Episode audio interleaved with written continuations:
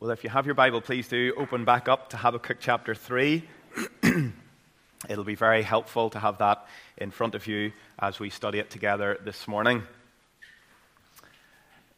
For several years when I was younger, I was a proud member of the First Caledon Boys Brigade Company, the B B.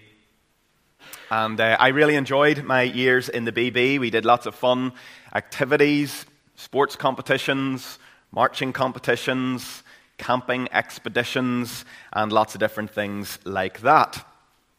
As long as all of those fun activities, I also remember being taught the B B motto. Does anyone know what it is? Steadfast and sure. Yes, Joe, that's it. It comes from Hebrews chapter six, verse nineteen, where our hope in Christ is called a sure and steadfast anchor for the soul. And we often sang, I think, what has kind of become known as the B B hymn, a hymn based on that passage, um, Will Your Anchor Hold in the Storms of Life?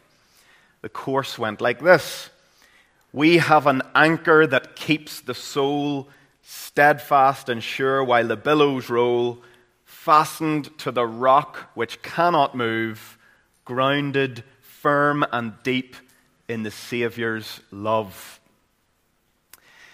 Now, though I didn't fully appreciate it at the time, I have come to be deeply thankful for these foundational truths that were built into my life during those years.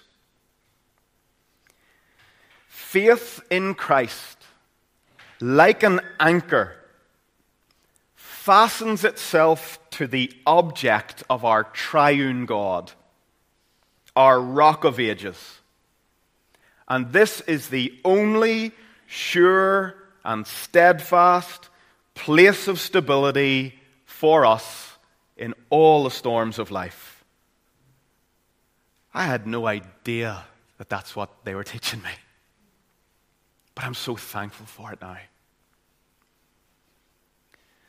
The closing prayer of Habakkuk in chapter three, verses sixteen to nineteen, is a moving expression of faith from a man who had come to learn this truth: that God is our Rock of Ages, and He is the only sure and steadfast place of stability for us in all the storms of life. A couple of weeks ago, back in chapter two, verse four, when Habakkuk was distressed and confused with God's ways, God essentially said to Habakkuk, Habakkuk, you've got to keep trusting me even when you can't comprehend my ways. He said it like this: the righteous shall live by faith. And that simple truth seems to have flooded like light into Habakkuk's heart. And the prayer that closes this book really is an expression of his freshly surrendered heart and his newfound confident faith in the Lord.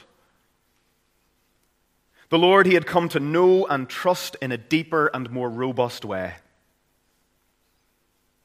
And we're going to study this little prayer that I'm going to take from chapter three, verse sixteen down to nineteen. But as we study it this morning, I want us to see that this is not just recorded in the Bible so that we can say, oh, that's a nice historical record. It's nice to know what Habakkuk was praying. That's nice. No, this is here for our instruction. I said near the beginning of this series that the book of Habakkuk is in our Bibles to help us learn, to learn how to keep trusting in the Lord in difficult times. And as we close and look at this little prayer, I want to be really concrete and practical this morning. We've been saying week after week in this series, the righteous will live by faith. Keep trusting God even when you don't understand what He's doing. And I just wonder today, you might be saying, look, I want to have that kind of faith, but what does it look like? Give me something really concrete and practical. What does it look like for me to live and practice that kind of faith in my difficult times? And that's what I want to help you with this morning from God's Word. We see in Habakkuk's closing prayer three components of a robust faith that trusts God in difficult times. This is what faith looks like in difficult times. This is what it looks like to be fastened by faith to the rock of ages. So if you're asking the question, right, well, what does it look, what does faith look like in difficult times? Here are three components that shape and demonstrate what, what faith looks like in our hard times. Number one. Faith looks like this. It holds a posture of reverent submission to God's sovereign and good purposes in all things. So in the difficult times, what does faith look like? It holds a posture of reverent submission to God's sovereign and good purposes in all of his ways. Look at the opening two words of verse sixteen. Habakkuk begins by saying, I hear. He's saying, Lord, I've heard and I have understood the message you've given in response to my questions. He asked at the beginning of the book in chapter one, Lord, why are you doing nothing about the wickedness that I see all around me? And do you remember how God responded? Essentially, I'm not doing nothing. I am at work on a higher plane than you could ever imagine, Habakkuk. I am already raising up the Babylonian army as my instrument of judgment in Israel.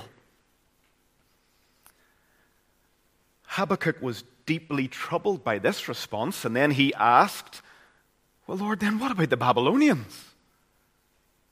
Will they ever come into judgment for their wickedness and for their sinfulness? And God responded and answered Habakkuk, saying, there is a day coming when I will judge all sin and wickedness. I will put all wrongs right. But until that day, the righteous will live by faith. They will keep trusting me and waiting on me. And when Habakkuk says at the beginning of verse sixteen, I hear, he's saying, Lord, now I see and I understand. But look at how what God has said has affected him in the rest of verse sixteen. I hear and my body trembles. My lips quiver at the sound. Rottenness enters my bones. My legs tremble beneath me. God has said that Habakkuk and his people are going to go through a very difficult time, but that God will be sovereign over it. God has said they're going to go through hardship, but he has good and holy purposes in it. It's going to be tough, but he has a good design. But when Habakkuk thinks of the tough time, he trembles. He's been told that a foreign army is going to invade his land. The invasion would be difficult. Think of the devastation we've seen over the past two years in the invasion of eastern Ukraine. That's going to happen in Israel. And Habakkuk trembles at the thought of it. He says, this revelation of your sovereign purposes of judgment has left me overwhelmed. That's essentially what he's saying in verse sixteen. But then look at what he says in the second half of the verse. Yet, I will quietly wait. I will quietly wait for the day of trouble to come upon the people who invade us. He's saying, I know the trial you have ordained for us is hard, but I know that you have said I have to trust you. and that you have good and sovereign purposes that will come to fruition. You've said one day you'll judge all evil. So I don't have to have it on me to put all the wrongs right.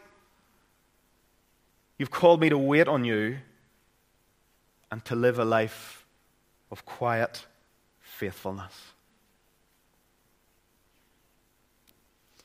Habakkuk has learned to trust at this stage in the book, right at the end, that God is good and sovereign in all of his ways, even when we can't comprehend his ways.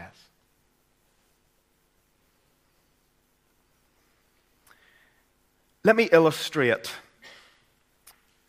the journey that Habakkuk's been on with a simple illustration. Imagine if someone who knew nothing about medical procedures, nothing at all, found themselves standing in an emergency theater with an emergency cesarean section going on.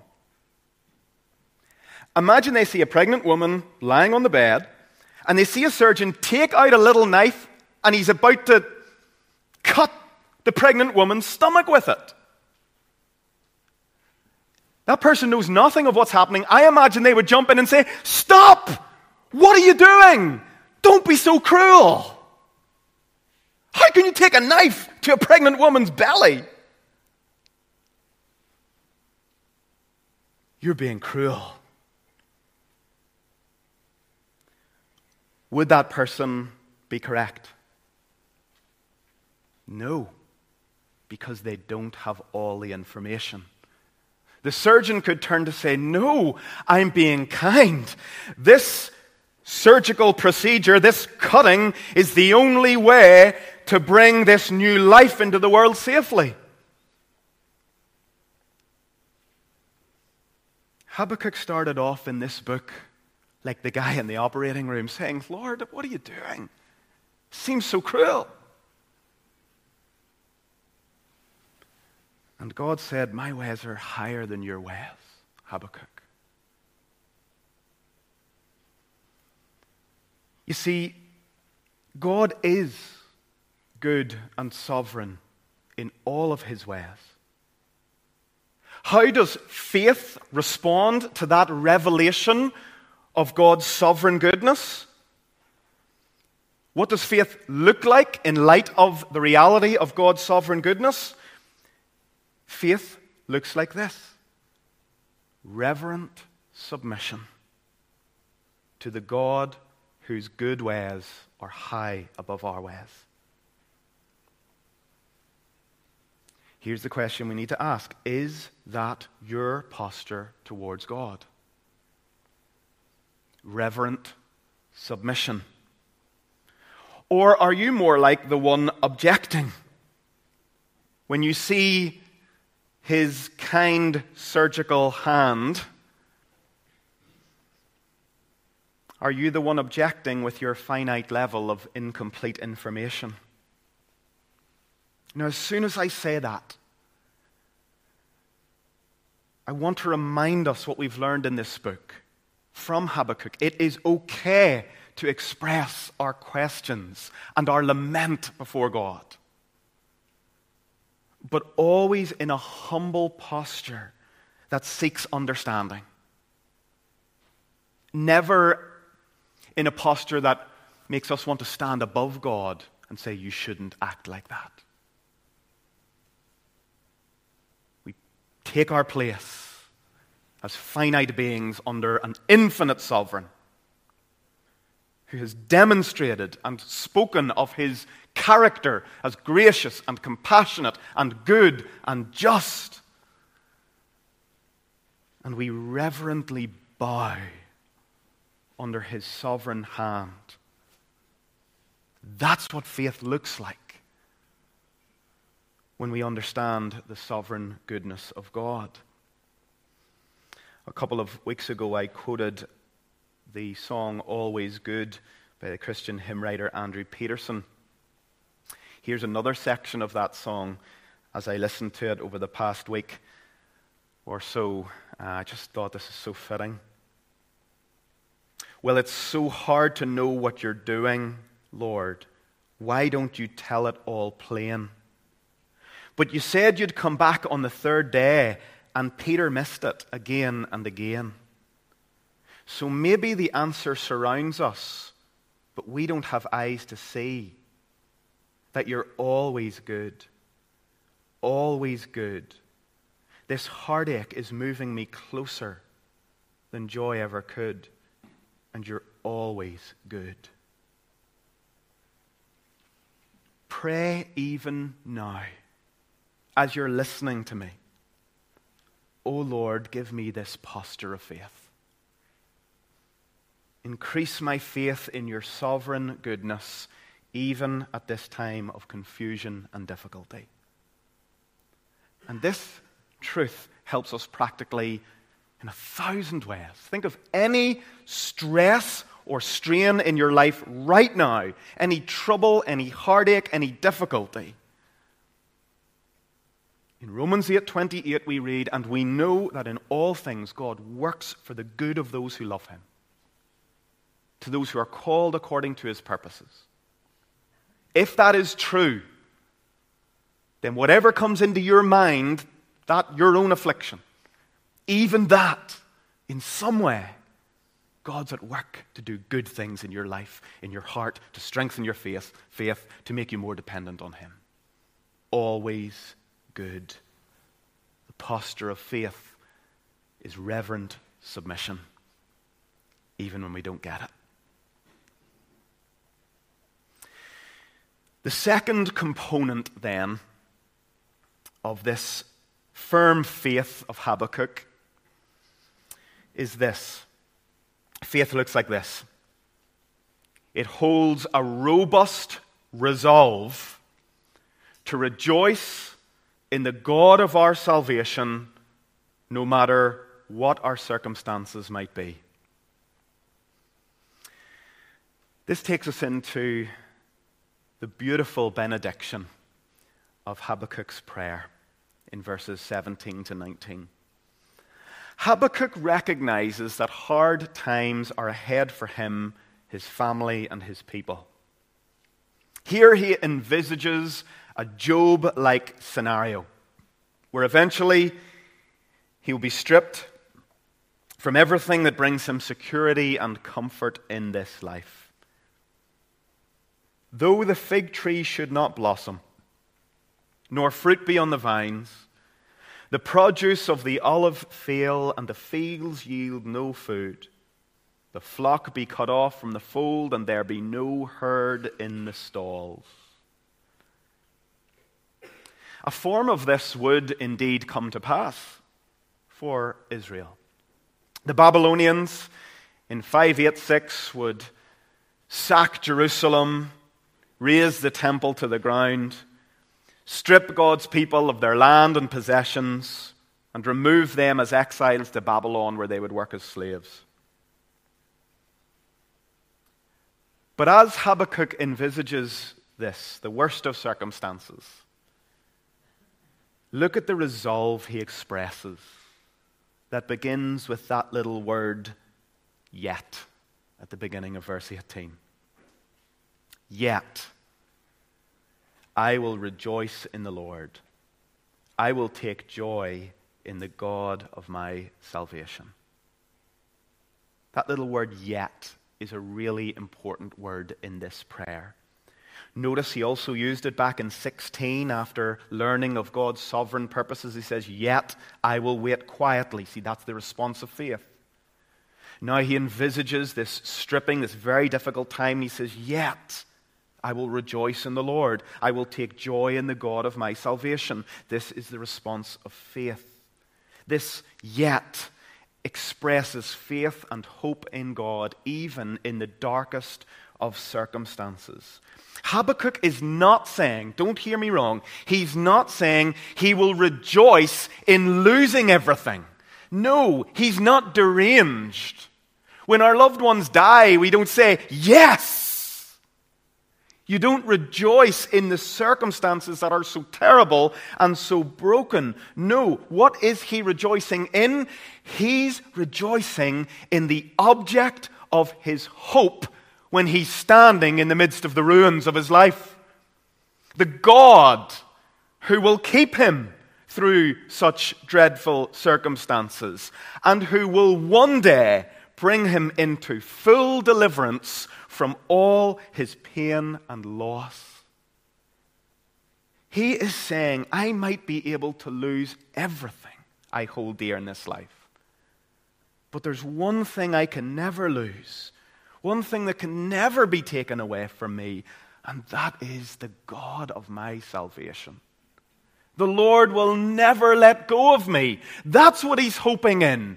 He will hold me fast, even in the worst circumstances. He's the God who will one day take me beyond these circumstances and into a redemptive and hopeful place. Habakkuk is hoping in God. And this hope is our hope, because when we are united to Jesus Christ by faith, we don't just put our anchor into the rock of ages. The rock of ages puts his anchor into us, the Holy Spirit. And I love that thought, that in Christ I'm anchored to the rock, but the rock shoots out his own anchor into my heart. And I'm secure on both ends by a sovereign God. Habakkuk is rejoicing, not just in his salvation, in the benefits of all God's grace, but he's tracing all the benefits of God's grace back up to the God of grace. And he's saying, I'm rejoicing in the Lord himself, the God of my salvation. Because if everything's taken away from me and I still have God, I still have something I can be joyful about. Is this not the truth of the majestic eighth chapter of the book of Romans? When Paul says, who shall separate us from the love of Christ? Shall tribulation, or distress, or persecution, or famine, or nakedness, or danger, or sword? That's Paul's version of Habakkuk three, though everything's taken away. And what does Paul say? For your sake we're being killed all the day long. We're regarded as sheep to be slaughtered. Will all of this separate us from the love of Christ? And he says, no.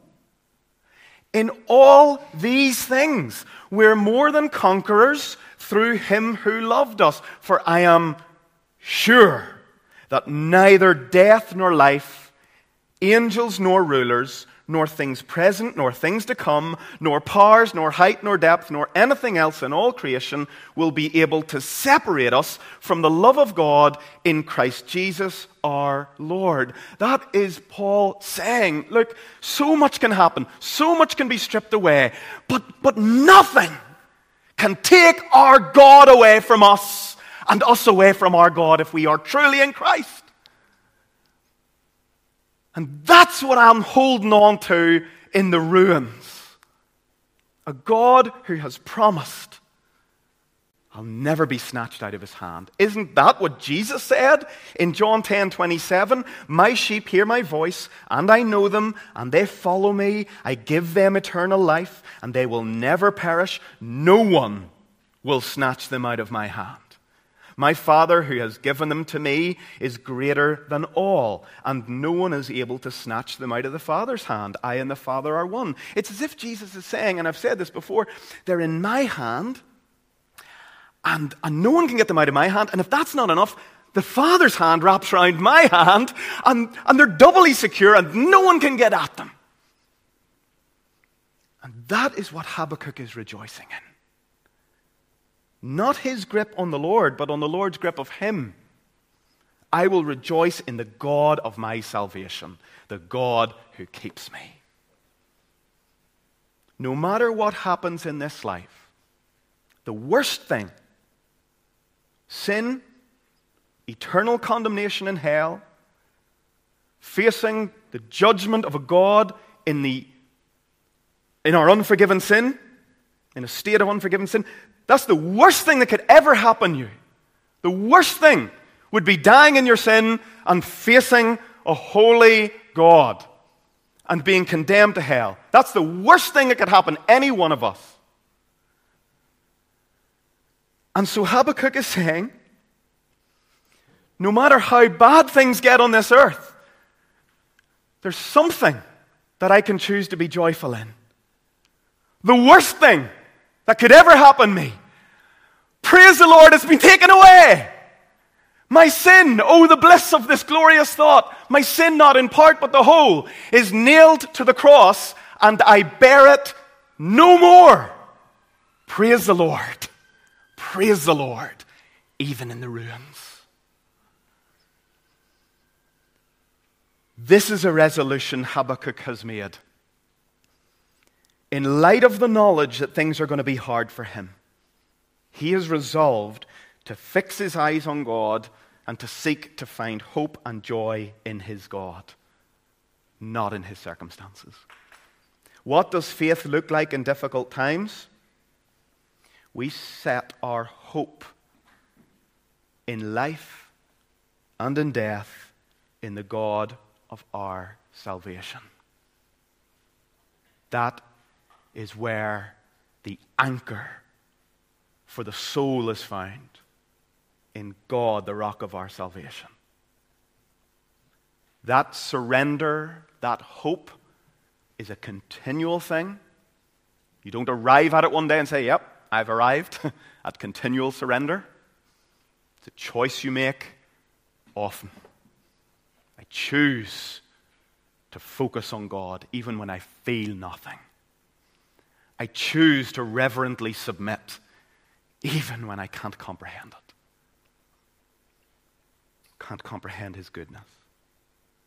This is what faith looks like among the ruins. Well, there is a third component to Habakkuk's faith, and I think this is deeply helpful and deeply encouraging. I'm so, so helped by the way this prayer ends. What does faith look like? It looks like this. It holds a reliance on God's supply of strength and not our own to see us through the hard times. That's what we see here in verse nineteen. Habakkuk's prayer expresses a deep reliance on God's strength and not his own. Look at how he opens verse nineteen. Beautiful big capital letters so that we know this is the name of God, Yahweh, the covenant God, the self-existing one, the all-loving, covenant, faithful God. God the Lord is my strength.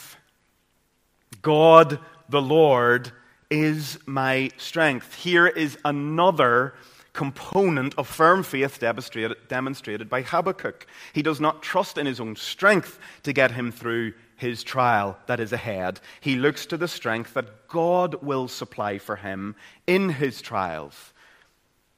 You could be listening to this message this morning and at this point be saying, Steve, that's all really wonderful and inspiring, this no matter what faith, but I could never muster up that kind of faith within me. Well, here's the good news. You don't have to muster up that kind of faith within you. Faith doesn't look inside of the self. Faith looks outside of the self and sets its hope in God alone. This is certainly the lesson Habakkuk was, had learned. This is the lesson the Apostle Paul was taught through his own exposure of his weakness towards the end of Second Corinthians chapter twelve. Do you remember God? Uh, Paul asked God three times to take this thorn that made him feel so weak away. And God said in Second Corinthians twelve nine, my grace is sufficient for you, for my power is made perfect in weakness. Habakkuk was not looking to his own strength to get through the difficult times in his life. He was hoping in the promised supply of strength that would come from the faithful covenant God. And this promise of a supply of strength gave him confidence. In Isaiah forty-one ten, the Lord says to his people when they are feeling anxious and weak, fear not, for I will help you. Be not dismayed, for I am your God. I will strengthen you. I will help you. I will uphold you with my righteous right hand. And Habakkuk hears that kind of promise. And he says, that gives me confidence. That's what he's saying at the middle part of verse nineteen, when, when he uses the strange language and says, he makes my feet like the deer's.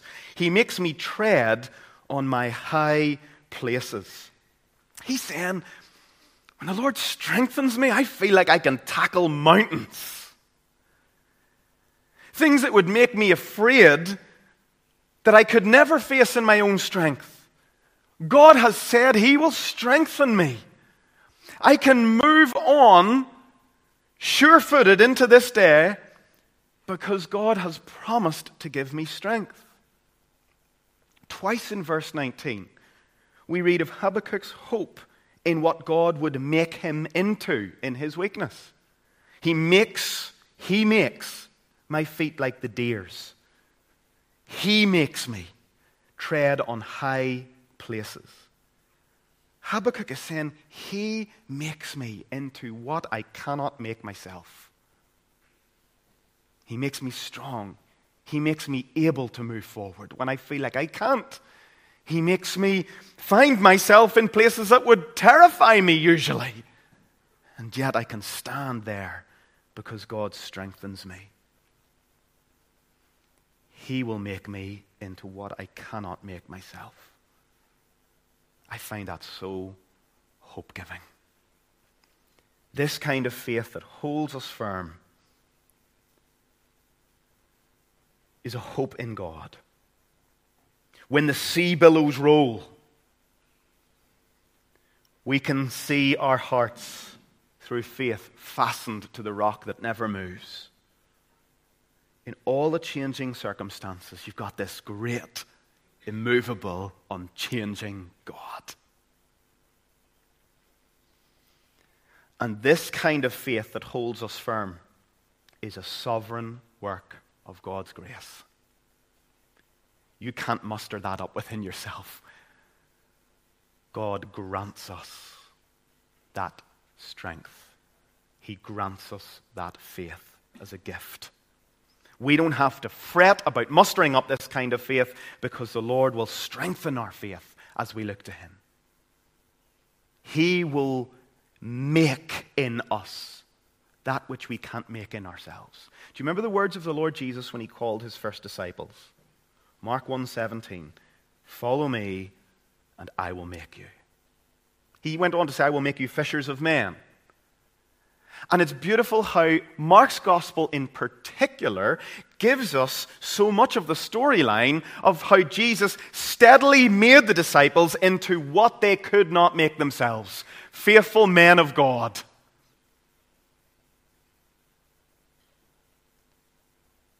And so when we hear Habakkuk two, verse four, the righteous shall live by faith, and we hear Jesus saying, follow me and I will make you, we recognize that this life of faith is just like the disciples. It's the life of following Jesus. What does faith look like in difficult times? What does it look like in any time? Faith relies not on the self, but on the God of all grace, who has promised to supply us with everything we need to live the life of faith. Back to the B B motto with which I began. Sure and steadfast. Faith in Christ, like an anchor, fastens itself to the object of our triune God. And think of how these lessons, or these components of faith we've seen in this prayer, help us to see how our faith is anchored in the triune God, the Father who is sovereign and good in all his ways. We anchor our faith there with reverent submission to him. The Son who accomplished our salvation, who has, who has promised that he will never lose any of those the Father has given him. We hope and rejoice in him. And the Spirit, the one who strengthens us with power through his indwelling in our inner being, the Spirit strengthens us, and so we rely on his strength and not our own. What will hold you sure and steadfast when your own sea billows roll?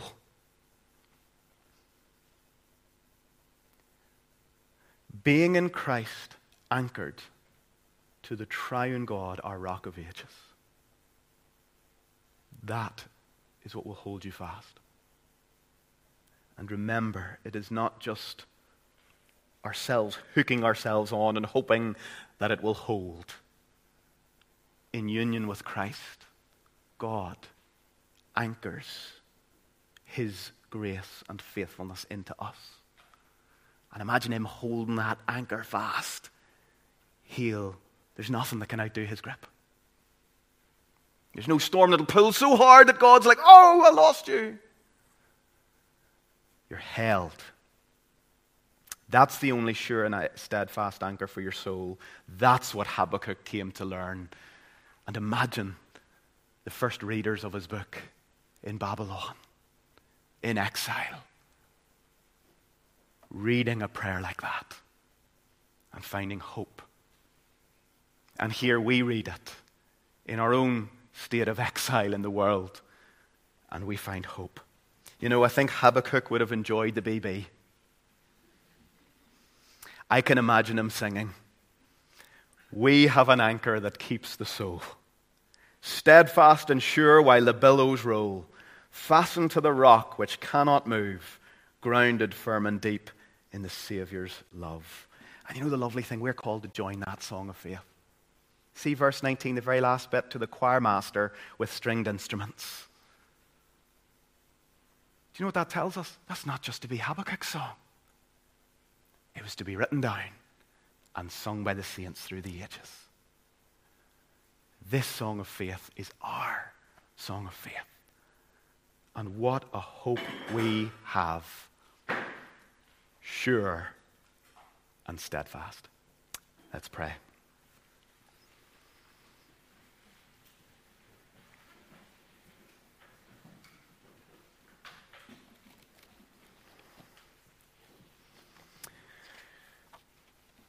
Father, we thank you so much for this helpful little book of Habakkuk. For the last five weeks we've been here, and we trust that by your Spirit you have fed us through your word. And we ask that you'd keep working through your word and continue to accomplish your good purposes for giving us this little book. For some reason, your reasons, you've had us in this for the past five weeks. And we know that you will do good things through your word in the hearts and lives of your people.